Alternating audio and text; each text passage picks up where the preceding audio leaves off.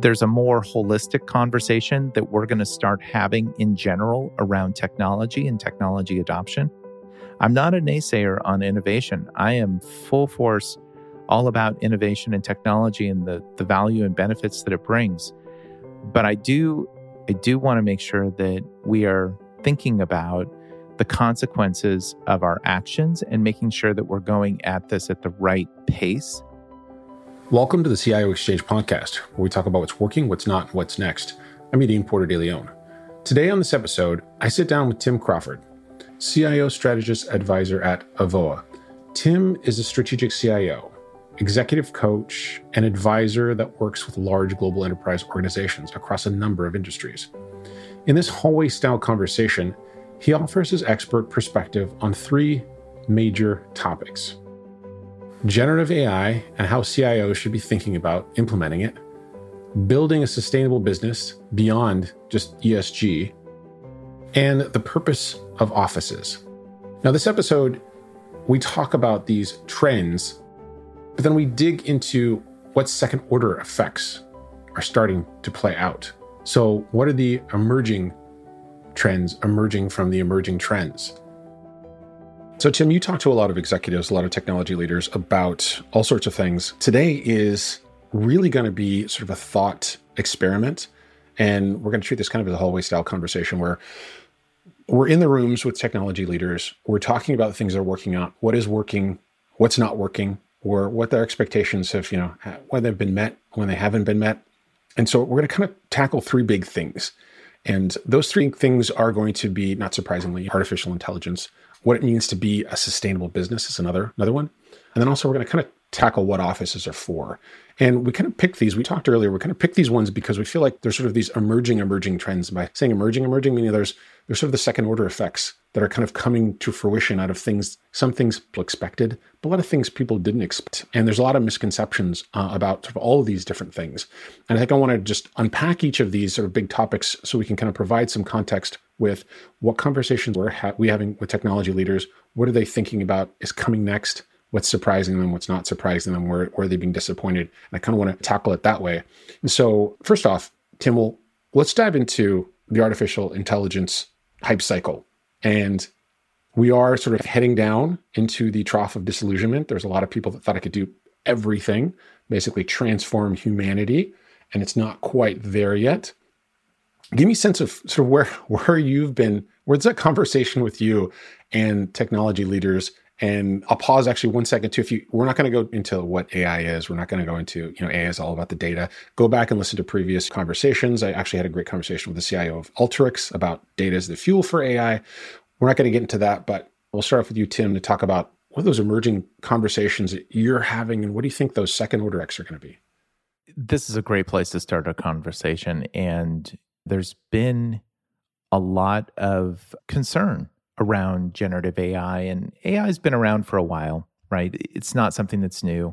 We've done analytics, and you could look at it in the spectrum from advanced analytics all the way through to artificial intelligence, which is kind of H A L and the whole cognitive piece and computers thinking for themselves. We're far from that today. Yeah, I'm still looking for my Jarvis interface, Tim. I don't know. That's I, I feel like things are moving so fast. It's like moving so fast, but then I realize there's a laundry list of things I'm still waiting for. Yeah, and you know, when you look at some of the pop that generative A I really kind of brought to the conversation, there was a lot of hope around what it could potentially bring. There was also a lot of concern about what that would mean, both from bad actors using the same technology as those that are trying to use generative A I for good purposes, but then also even for the folks that are using it for good purposes.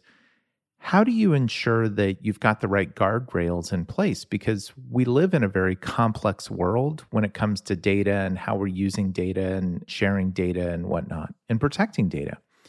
And so, you know, initially it was the conversations were along the lines of, wow, this is great. This could really kind of open up new opportunities for our company, for our business, new markets, new insights to customers, new insights to what we're doing from a business standpoint, maybe even show us things that we haven't seen, especially when you talk about geopolitical risk and some of the challenges of supply chain and value chains. bringing that data together and having a way to have it tell you things that you haven't been able to achieve of late, that potential was there. The challenge was we were very, very quickly running into some of the concerns around risks. What happens when this data starts to escape our enterprise? What happens when we start bringing in other data and we don't know where that source data is, because there's kind of this separation between what the output is and, and what the sources of input are. But then also, who owns those derivatives? Who owns that output? And where does intellectual property come into play? And so the conversations that I was having leading up to today have been around, there's a lot of potential here, but there are a couple things that we have to be concerned with. Number one is we have to understand how this works a little better so we can put trust in how it works and ensure that we're doing the right things and being good stewards of the data that's ultimately going through these engines. But then the yeah, second that's a big one. Trust. Trust is a the people are really struggling with the trust piece. Just even just the outputs that are coming out from some of the tools. It's a bit black box. And how do we know this is right? If we're going to base a billion dollar business decision on this piece of data, is it really doing what it says it's doing? Right. And that's and that's the thing, is building that trust takes time. And we need some insights to be able to do that. The second piece is understanding what those risks are and how do we kind of put those guardrails up to ensure that we're protecting the data and being good stewards of that data. Those tools aren't there. The last piece that I'll add to this is you have this other challenge that we've had for some period of time around just expertise and the capacity within the organization to be able to understand and work with these core tools. We've been challenged for data scientists, right, within our organization. Generative A I just takes that to the next level. And so the problem is we don't even have the resources internally to be able to get our arms around it. And so that has started to change some of the conversations such that people are starting to realize, look, I can't work with generative A I building blocks like I might have used other technology in the past, but rather I need to find ways to be able to adopt it using some of the core tools that are already within my portfolio. So imagine seeing generative A I start to show up now in core solutions that are already in the enterprise, but those vendors are starting to put that those guardrails and that intelligence, and they have the girth, they have the ability to bring that expertise to the table. And what that means is every enterprise then doesn't have to be an expert in this space. And that's really where the conversation is going today, as we start to realize that, you know what, this is not the best thing since sliced bread. There are some things we have to be careful about. And then we haven't answered the question around how do we protect ourselves from bad actors and, and folks that might be using this for nefarious purposes. Yeah, I think those are a lot of the concerns that are top of mind too. And I think what's emerging out of that is there are some good policies that are being put in place, but at the same time, you're finding organizations where you had already gone through security review for a particular tool. Let's say Grammarly is a great example. There's others out there as well. And that's been put in place. It's deployed across the entire organization, but then also now it adds a generative A I component to it. So now all of a sudden, through the back door, a generative A I piece is being pulled into a tool that's already been deployed across your entire organization with an update. And that generative A I component has not gone through security review. Now you, people are putting confidential information they think is going to stay within a sandbox. And I'm not saying that this is calling Grammarly out on this. There's other tools I think that maybe run into this situation where now your data is, where is it? I don't know. I can't answer simple questions like when someone puts something into a tool that now has a new Gen A I capability, where is that data going? Are we in a, you know, a secure little bubble? Are we in a, our own separate private instance? Uh, are we not? Is that training a large learning model that someone else is going to be leveraging? And so now you're in a situation where it's not shadow I T, it's like it's shadow updates of things that, that are just, and before when you did an update, it was a new button, or there was like maybe there might be something like some new feature that would, not something that was sort of a transformative shift now that is leveraging something where like you just described him, you don't know where your data is going. How do I be a good steward of right. my data if now all of a sudden I don't know where it is or how it's being used and there's no process by which I can then go and, and then proactively say, when is this update going out? When am I have to do security review? I'll stop that update until I do X, Y, and Z. And that's kind of crazy, but it's becoming a real concern. Right. And it, it goes a step further. You've got the fully fledged kind of user-facing tools, like you mentioned, Grammarly. I mean, not to pick on Grammarly, but there are other tools that are bringing Gen A I into the mix. But let's talk about things like programming languages and I D Es, right? And so the developer is working in an environment, like you look at what Microsoft is doing with Copilots. Now you're bringing generative A I and code creation into the developer environment. Where did that come from? How was that model trained? And are there any intellectual property restrictions or risks that we have to consider as part of this? And so I think Microsoft is thinking really well about that. You know, I had some conversations even with Amazon about some of the things that they're doing from a technology standpoint. And it's really impressive the way that they're thinking about solving some of these challenges. But let's be honest, they're really big challenges to work through. Yeah, they're huge. And there's new regulatory things that are coming out of Washington, for example, here in the United States, where you show where each piece of your code comes from. Basically like a label on, on a food product. Here's all the different ingredients that are in here. If you're using a Copilot and it's pulling code from the vast amounts of everything that GitHub and every other piece of code that's been produced all throughout history, how do you then say, oh, this is where this code came from and this is where this code came from? You know, how do you solve? You don't, you don't know. You don't know. And these are, like you said, these are hard problems. Yeah. Yeah. And these are, it's a little bit scary. It's even more complicated than that. If it were that simple, we probably could solve them pretty readily. But the reality is when you start to think about what the federal government's doing here in the U S, and you think about what the states are doing from a privacy standpoint around data, and then you take it a step further and you, you talk about what the E U is doing around the next version of G D P R and how they're thinking about even generative A I. I was on a call with a gentleman who's kind of leading that charge for the E U around A I and data protection. And it's really impressive to hear how sophisticated their thinking is. But at the same time, it's really challenging too. So I had a kind of Q and A session with the head of strategic intelligence for the World Economic Forum. And I was asking him kind of a similar thing. You know, how do you ensure that you go down this path of learning about these technologies without potentially disrupting other big shifts? So in the case of W E F, if you're talking about generative A I, how do you ensure that you're not impacting social rights and biases? How do you ensure that you're not driving toward things around data center mm-hmm. and natural resources, right? More water and power and cooling, right? Because we just saw a story in the Wall Street Journal about how data centers are, their costs yep. are increasing yep. and it's being driven directly by A I. The F T C is jumping into this to understand more about A I and generative A I and ensuring that things are not going beyond the realm of potentially impacting people and serving people wrongly, whether that's children or adults or companies. And so you throw all this on the table and you go, wait a second. So there are all these great things that it potentially could do, but oh my gosh, there's a whole laundry list of problems and challenges we have to work through to ensure that we can balance between the two appropriately. Yeah, and I think a lot of, of the technology leaders right now, they're thinking about all these different things you're listing. But the why this is different now, and that's always the kind of thing is we want to sort of look at why now and why is this unique time, is because you have every line of the business now clamoring for these things, thinking they're behind because they're not adopting generative A I tools in every single thing they're doing. And they're pounding on the door of the technology leader in the company saying, we need this, or they're not even, they're bypassing them completely and just saying, we're going to swipe a credit card and start using these.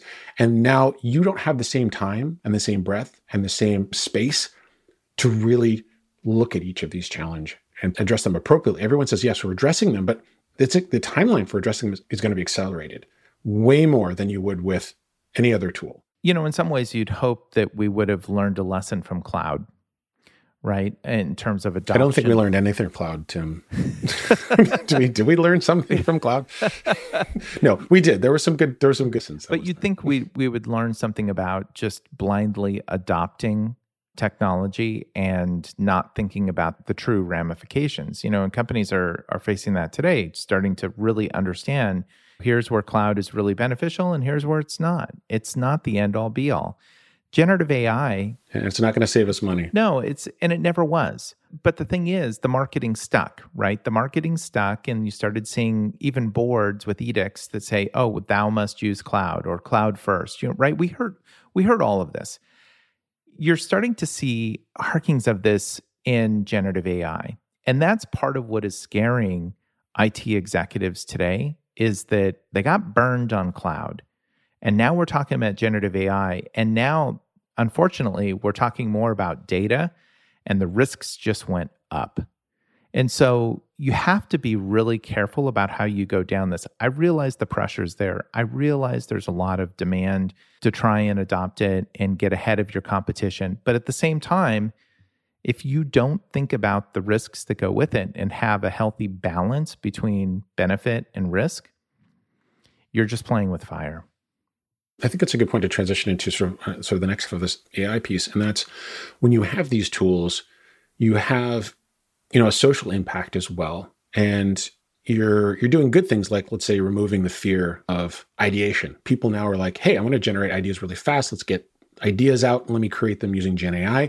And I don't feel like it's my ideas that are being put on display and being criticized. I feel like it's Gen A I's and we can just get a conversation going. That's sort of a positive side. But then there's also another thing where people are going to be using these tools, of course, for personal use. They're going to be using them as potentially emotional co-pilots. And now you have somebody who's using the Gen A I tool, not just for work, but potentially for chatting with and talking with and saying, hey, look, I had a bad day. And they'll and the, the, the tools will actually start to talk back to you and provide empathy. And I think that's probably one of the second order effects that is now emerging is, and is not being thought about. We're like thinking regulatory, we're thinking data. Well, what about the person who is using the tool and how they're using it and using it for personal use? And there's sort of emerging conversation around the social impact. And is there positive? Yes. Is there negative? Yes, of course there's negative. And what what is that going to be? How does hallucination come into this? There's a, a thing that, where we talk about A I plus human, which is, I think, the real way this is going to be A I replacing human. But what does that augmented human and A I combination really look like? And there's a lot of head scratching when you start broaching that topic. Yeah, as I was scratching you were my just, head. You were just, for those of you who are listening, Tim was scratching his head. I was scratching my head. You know, it goes back to what I was saying. You've got to have a healthy balance. And that's why I think, at least for the time being, the appropriate place to consider A I is augmentation, not replacement. I do think that there will be a time and place that will be appropriate to consider A I for replacement of humans, just like we saw in other technologies, right? The tractor replacing the horse and the ox, the assembly line. I mean, we've seen some of these pretty significant transitions through time. Even the foray of computers into the workplace, right? It replaced people that were actually calculating figures within a business. And they were actually called computers, those individuals, like I am a computer. And but you then had a machine that became a computer. We'll see some of that happen over time. But I think the the one piece that that we definitely need to consider is at what cost. And we have to make sure that the value exceeds the cost in which to do it. So for example, if you're relying on artificial intelligence as a way to replace humans, and you're taking a hit from a social impact or social skills perspective, what's the impact of that for that human being, for that team, for that organization more broadly? Whether they, when they leave the company and they go outside in their personal life, when they go to another company, when they interact with another team, you have to think about all of those factors. You can't just look at it as, oh my gosh, this will this will help us go faster. Okay, but at what cost? And so I think there's a more holistic conversation that we're going to start having in general around technology and technology adoption. I'm not a naysayer on innovation. I am full force all about innovation and technology and the, the value and benefits that it brings. But I do, I do want to make sure that we are thinking about the consequences of our actions and making sure that we're going at this at the right pace. And this is the conversation that I'm having with other executives, and they're, it kind of gives them almost a comfort in a way to know that, okay, let's think about this. Let's put some time and think about this. You know, this is more of a thought experiment than just simply jumping into technology and putting it in place and, and experimenting and seeing what happens. Because big organizations have never thought about technology first before people and process. That's never happened before. But I think this is actually a phenomenal place for us to transition into sort of our sec- second topic, which is that what it means to be a sustainable business. I like how you said, what are the costs? What are the costs of this? And I think setting up this whole idea of what is a sustainable business outside of the environmental impact is this question that I've been posing, which is, can we continue to innovate at all costs? Can we continue to accelerate our, our time to market at all costs? Can we sin- continue to reduce our workforce at all costs? And so I think that idea is, what is the cost of those decisions? If I want to reduce the amount of capital I have to spend on a particular component of, let's say, something I'm producing as a manufacturer, if I rely on only one single source, and that source then is impacted by whether it's geopolitical, whether it's economic, whether it's environmental. What is the cost of that only relying on that one supplier? And then if that supplier goes down or there's problems with the supply chain to that, then now all of a sudden my entire operations is disrupted. Now, this is not a new concept, but there's a whole different things from rising prices to investor pressures like BlackRock sending their, their environmental E S G letter to the C E Os of, of companies. And so how can we continue on that relentless march of better, faster, cheaper at all costs? Like you said, data costs are rising for A I, letting people go or not hiring as many people because you have A I in place. And what does that make the people who are at the company feel like? What are some of those emerging conversations that, that you're having, Tim? You know, and these are very early conversations because there isn't a lot of broad conversation today about sustainability in business beyond environmental. Even environmental is at, at a very early stage, especially here in the U S. In Europe and E M E A, it's much more mature of a conversation. In fact, companies are reporting on it on a regular basis. But you're right, you have to think about sustainability in your business and the stakeholders that it serves. You know, whether it's your shareholders, if you look at the whole value chain, right? So from shareholders all the way through, including customers, including employees, how do you at each stage ensure that your business is sustainable? So if you take advantage of employees and you get the the cheapest, fastest resources, that's great, but that's you can't sustain that, right? And so then that has a consequence to, that might have a monetary or or financial consequence in a positive way, short term, but long term, you burn people out, right? And then your business goes away because the quality comes down, investors and customers start to see that, and that becomes a problem. We see the same thing you mentioned in supply chains and value chains and supply chains. I mean, we've worked really hard around just in time. And I think what we one of the things that we learned through the pandemic is we probably pushed that a little too far, where we didn't have enough flexibility in our supply chain. And so when you start to think about geopolitical instability, there was a heavy reliance on countries like, ironically, China, Russia, Ukraine. All three of those had massive impact in different ways to the value chain for technology, whether it's people, whether it's programming, whether it's natural resources. All three of those countries have had significant impact to the technology value chain and supply chains of building products. We have to think about, how do you ensure that you can maintain your business through these geopolitical instability sessions or time periods, and at what cost? So, for example, I could say, okay, well, I'm going to do manufacturing in four different countries. Okay, that's great. But there's a degree of purchasing power that you lose. There's a degree of expertise that you lose in being able to centralize that within one particular location. And so that flexibility comes at a cost, but that's where you start to understand the trade-offs of one versus the other. And frankly, this is a It's a risk equation around, okay, how much am I investing to protect against what risks? And so there's a balancing effect that has to come with it. But you have to think about the people. What happens if we had a natural disaster in, in one of our locations? What happens if we had a pandemic? Hello, here we are, right? How mm-hmm. do you withstand that? Exactly. These black swan events that aren't becoming so till black swan, they're starting to become more regular. And the flexibility, I think, is what I think is key to pull from that, is that technology allowed us to not have to have something that was just in time, to really maximize the efficiency of the supply chain. And the technology then, though, needs to also reflect the flexibility that you need to be able to sustain. I guess the one thing that I would counter on that is I think the concept of a black swan event has been used too much. Yes, they exist, but I actually think they've been used too much. And a good example is the pandemic. One of the first things that, that people were coming to me with is, oh my gosh, we don't have a pandemic plan. And I'm like, what do you mean you don't have a pandemic plan? I mean, I, fifteen years ago, when I was at Stanford University, we had a pandemic plan. We had planned and walked that out as part of our disaster planning, right? And business continuity. And so my point is not shame on them for not having it. My point is, don't look at these as necessarily, oh, that'll never happen, black swan event, but rather at least go through the exercise to understand how you're going to manage through these situations. Geopolitical instability is not new, especially in these countries that we're talking about. That's not new. That's been around for decades.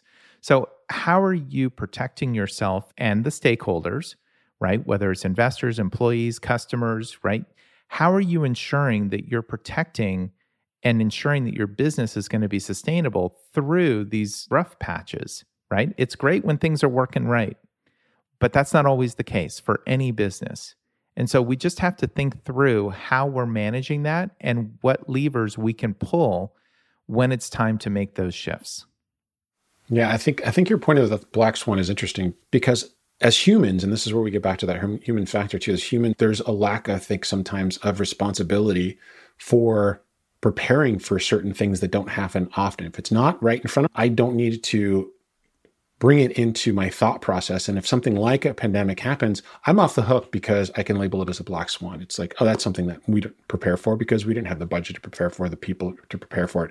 When really as an organization, especially as a technology leader, I'm sure there's a lot who are advocates of these types of things that you need to be able to have To, in order to create a sustainable business, one that's going to last, you know, two, three hundred years, if that's what your goal is, hopefully not just last through the next quarter, you're going to have to start thinking about these things. And then some of those things will have technology solutions. Once you get through the thought process, then that's where it happens at the end, is what the technology is applied, and not let's throw A I at it or let's throw cloud at it. No, let's actually walk through what we want to do and how we're going to be sustainable business too. Because humans, they're annoyed when they have to do fire drills, and fires are relatively common.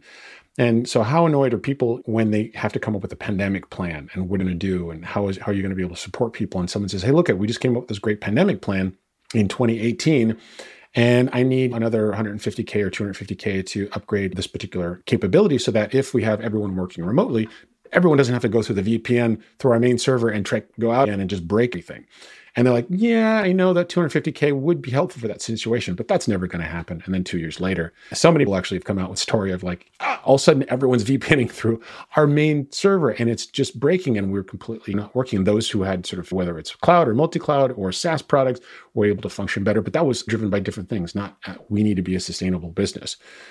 You're absolutely right. And it requires a couple of things to kind of play out. Even if you don't have the money to upgrade that V P N server, you can still go through the process, the thought process, to ensure that, okay, if we start to see certain things happen, certain triggers happen, this is one of the things we're going to need to drop some serious coin on in a moment's notice, because we're not going to be the only ones that are going to be gunning for that technology. And there's going to be a run on the technology. No, that's right. I, I'm glad you put that out because it is. I think you can do that. You don't have to spend it proactively. You can say, look at just park it here. Make sure that you know we're going to have to do this in the scenario, in this pandemic plan. We're going to have to scale this particular thing up and it's going to cost X. Do you want to spend X later or do we want to spend Y now? That's right. You know, but there's another piece here that is maybe a learning opportunity for most I T organizations. And I've had the opportunity to assess a, a number more I T orgs than I've led. And one of the things that I've seen over the course of my career has been that disaster recovery and business continuity is probably one of the biggest risks within the I T organization. it's one of the things that gets the least amount of attention, and it has the potential of the biggest impact should something go sideways. And it doesn't have to be technology failure. A lot of people look at it as, as insurance, though. And that's when it's put in the insurance box, then all of a sudden now everyone looks at it differently. And the economics of that are just terrible. And maybe that's one of those internal marketing things that's stuck. But I think that's where it's just another of several indicators of where you have to think about the bigger picture. The second thing you have to also consider is when you're looking at these ways to create sustainability within your business, you have to understand what your business is. You have to understand that your business is not just you make pants and shirts, but your business is people. It's an organization. It's an ecosystem. You have to understand how all of these different pieces within that supply chain, within that value chain to the customer, how they all tie together. It can't just be, okay, I know the quote to cash pa- process and check the box and I'm done. You have to understand, like, what is the time frame to get something from contract manufacturing all the way into the customer's hands? Like, what are some of these pieces and how does our company actually operate? The sad part about this is, historically, I T orgs don't understand that. They might at the more senior levels, but when you start to get into mid-managers and especially into junior folks, they might know a very small piece of it, but they really don't understand the big picture. And so the problem with this is you start to get really siloed. Now, more mature organizations are starting to recognize this problem, and they're starting to figure out ways to get them more into understanding how their business functions and the role they play within that and what they're doing, how that ties into what the company is doing. Yeah. It's tough, though, because you could have an individual who really wants to know that. They want to do ride-alongs. They want to know more about that process, and then their organization doesn't incentivize that. And That's even right. if they do have that knowledge, that and they, they present it at a meeting or a call, they're like, yeah, yeah, you know, but we need to work on this piece or this one app or this one connector or this one server. Let's not muddy the waters with, well, what is the user experience? When you, that's exactly the kind of, you know, the kind of conversation they should be having. Well, I mean, you're absolutely right. But the problem is we still have a number of I T organizations that they're cost centers. They're seen as the folks you call when the projector's broken, when I can't get to the internet, call I T, call the C I O. They're the ones to, to get involved. They're not the ones that you're calling when it's like, hey, we want to go into a totally different direction with our business. We need the C I O to sit in that discussion. Like, we can't have that discussion without the C I O being present. No, and it just, it but, seems like this is such an old conversation and it's still not well, there yet. It's still, they're still not there. But hold on. There's another piece to this. So one is recognizing that needs to happen, but the second is ensuring that you have an I T leader that is capable of engaging in that conversation. And unfortunately, that does not exist across the board.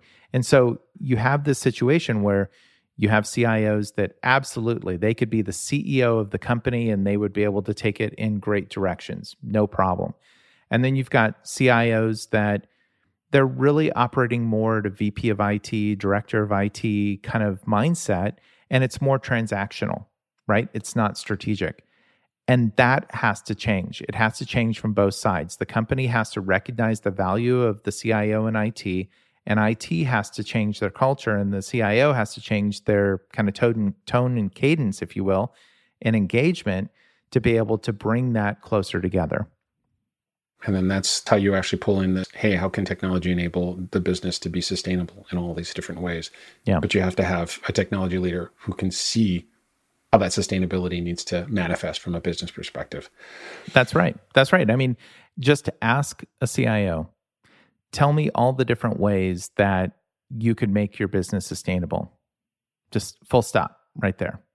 And if they're just focused on, well, we can save energy here and that's where their go-to, I mean, that kind of tells you something, as opposed to understanding all of the different ways that sustainability ties into a company's health.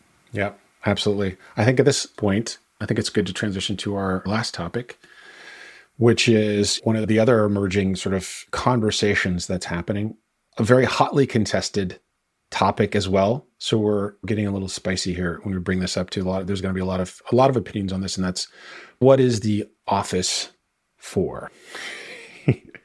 What? Are, why do we want everybody to come in? And there's a lot of different things. There's emotional, there's economical, there's productivity. I'm going to start just from just a basis. Let's set a foundation here. From a productivity standpoint, there's been a lot of a hotly debated, well, people are more productive if they're in the office. And I think there was a really great point that was brought up in the study that Microsoft released. I think they did a really great comprehensive piece. But one of the things that really stood out, and they actually, they did a call out, a big call out on this. And they said they, they found that eighty-five percent of leaders, leaders here, think about this as leaders, say that the shift to hybrid work has made it challenging to have confidence that the employees are being productive. That's a big call out. So what the problem is here, we have problems with leaders being confident that the employees are productive, not that there's a lack of productivity. And so I'm gonna I'm gonna pitch that over to you, Tim, to kick that off, to talk about. Sounds a lot like trust. It does. So, and this sort of, you know, is we're, we're talking about this from a C I O perspective, because I feel like there's already a really, I think, a good idea that from a technology perspective, it's very easy to have people to code remotely, to, to service servers remotely. You know, you have to have the remote access to a lot of these things in order to be able to function as an I T organization. But at the same time, you need to be able to see your people. Sometimes some managers, they need to be able to see them, see what they're doing. Are they here? Are they talking? And I guess really we're framing this conversation from sort of why we think this emerging sort of trending conversation is sort of saying in aggregate, like more companies need to bring people back into the office, even after we proved after three plus years that people can be really highly effective. What did those conversations with, with the people you're talking to look like? Yeah, and this just came up again in conversation a couple of times this week alone. This is a, a regular recurring conversation for me. Like, what are other people doing? How are they running through these challenges that we're having and kind of articulating the challenges? Let's take the extremes off the table. First, one, we know what it's like when everybody's in the office, right? That was the model prior to twenty twenty. Most of the people in the office, you might have a couple of stragglers that are remote or hybrid, but most of the people are in the office. Going into twenty twenty, we shifted that where everyone was remote, right? Everybody abandoned the office, went full remote. When you're in those two extremes, it's pretty easy to manage the engagement and under, on many different levels. When you start to talk about some people are in the office, some people are remote, and you have significant portions that are in this hybrid mode, you start to run into social issues, you start to run into collaboration issues, but you also start to run into management issues. And I'm going to separate management from leadership, because to me, this is not leadership. It's management. When you want to make sure that someone is sitting at their desk, sitting in front of their computer, and that's your focal point. You're making sure that the mouse is moving, right? There are tools now that will physically yeah. move your mouse so that it looks like you're actually doing something for some to get around some of these tools. That's management. That's supervisory. That's not leadership. You're focused on the individual doing something, not focused on the output of what they're doing. And that's the difference that I think we have to get through. And to your point, there is a lack of trust around that. I've been in conversations with executives that have said, I don't trust that people are really doing work. These are real conversations. I don't trust that people are actually doing work unless they're in the office. They're goofing off. They're doing something else. They're kind of sort of working while they're doing something else. They're watching E S P N. They're, they're but, doing something else. Yeah, but they're not dedicated to the job. They're not dedicated to the work that they're being paid to do. They didn't have a way to measure output. They just have a way to measure well, physical presence. And there's always the idea of like, well, if they do the output that I asked them to do, maybe they could have done more if I saw them. Right. And this is where you start to see some of the big tech companies, and I can't recall which one, so I don't want to mis misquote one, but one in particular, they were finding that they asked people to come into the office, whatever it was, two days a week, three days a week, and they were tracking people's badge access.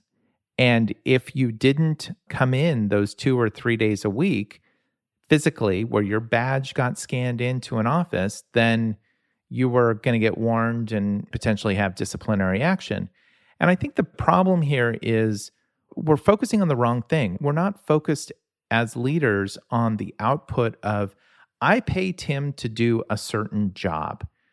That job is not sitting at his desk in front of a computer. That job is producing some sort of output, right?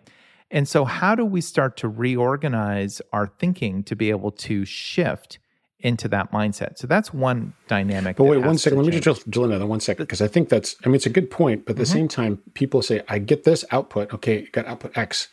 But there's the trepidation or the worry that output X could have been, I don't know, X plus two or X times two if they were in the office. Like the quality, they're questioning too, like maybe the quality could have been better. I just wanted to sort of out that too, because there's a lot of people who, who do measure output. They do say like, great, but they feel like they would, the output would be better if everyone was just in the office, collaborating, talking to each other, kind of sitting next to each other, whiteboarding and stuff like that. It's a hypothesis. Right? It it's because we weren't measuring it before. And so it's a hypothesis based on a belief. And you do see this, I'm going to bring age into the mix, but you do see this with older generations of leaders. They tend to slide more toward people have to be in the office. When you start to come off of those more senior folks from an age perspective into the next generation, there's less of a focus around that.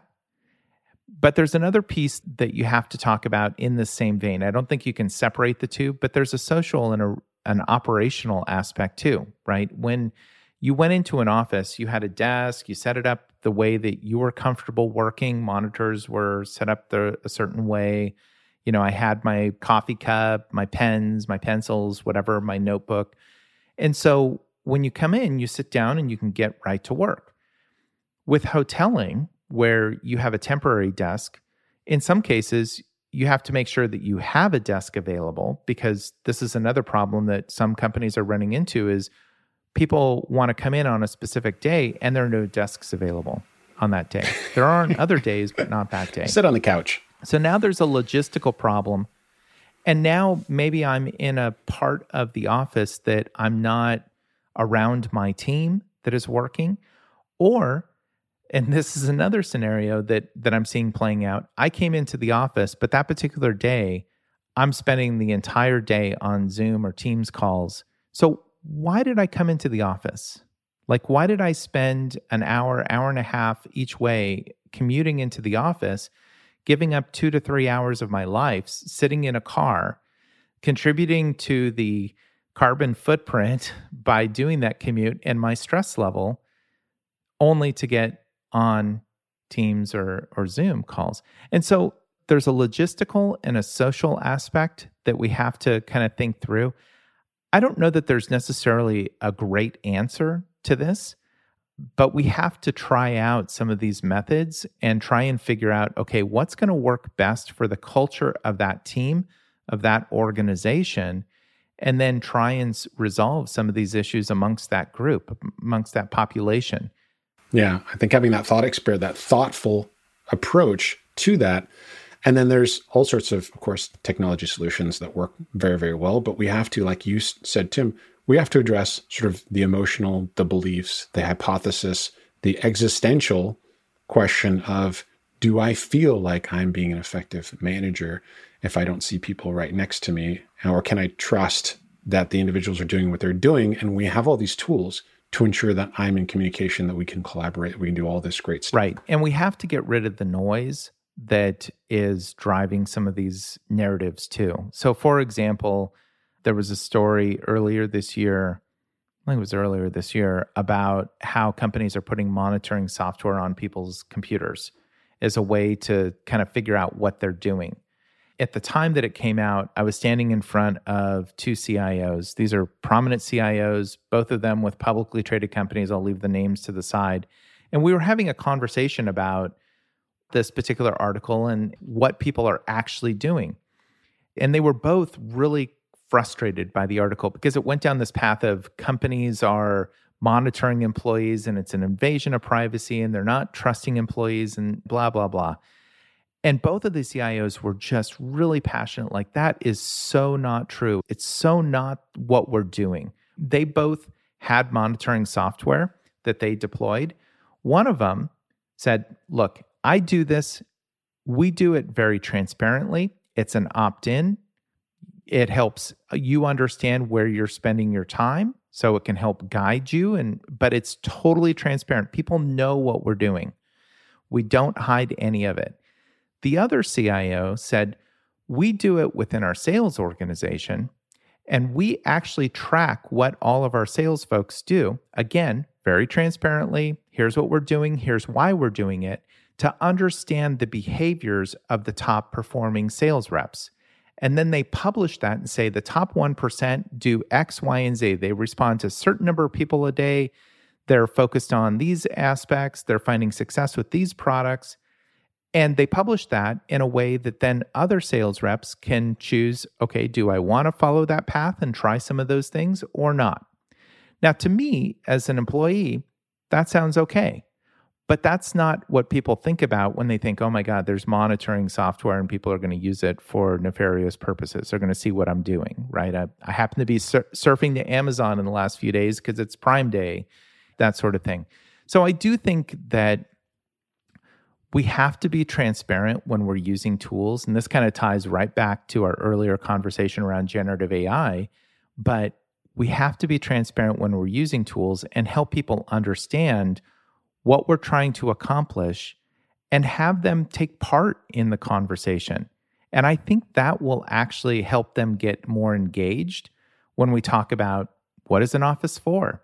When should we use an office? When should we not use an office? What about our colleagues that are just starting out in their career and they're sitting in their studio apartment and have no interaction with anyone other than through a Brady Bunch screen, right? And so how do you start to help guide them and mentor them and, and have them experience the water cooler talk that the rest of us that have been in, in our careers twenty, thirty, forty years have been able to learn from? And then what happens to those folks that are more extrovert? And so they actually really struggle to be stuck behind a screen. They want that personal interaction with other people. And so the point here is that the human condition is a really complex animal, and we have to really understand how and why we would take certain actions. It's not about the office or not office. The office is just a tool, but we have to figure out how people can work best within their team, within that culture, within that company, again, to the, the bigger picture of why we're all here. And then figure out what are the best ways to use the tools in an appropriate fashion. But I think it's a much more complicated conversation than people let it on to be.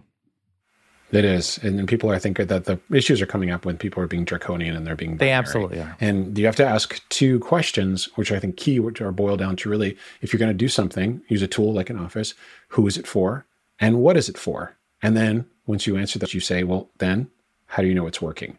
And if you answer those questions, then you're starting on a different path rather than, I feel like we need to do X. Well, you know, many organizations are run that way, but there's a better way. So Tim, great conversation. Why don't you let everybody know where they can find you, listen to you, find out what you're doing, what you're working on, hear more about your thoughts, and, and where can people uh, look you up out in the internets, in the interwebs, in the metaverse? Yeah. I'm pretty easy to find. Tim Crawford on LinkedIn. I post a lot on LinkedIn. I'm on the different social platforms as well. And then you can also find my blog at avoa dot com. Oh, fabulous. Tim, thanks for joining the C I O Exchange podcast. Thanks for having me. Enjoyed the conversation. Thank you for listening to this latest episode. Please consider subscribing to the show on Apple Podcasts, Spotify, or wherever you get your podcasts. And for more insights from technology leaders as well as global research on key topics, visit vmware dot com slash C I O.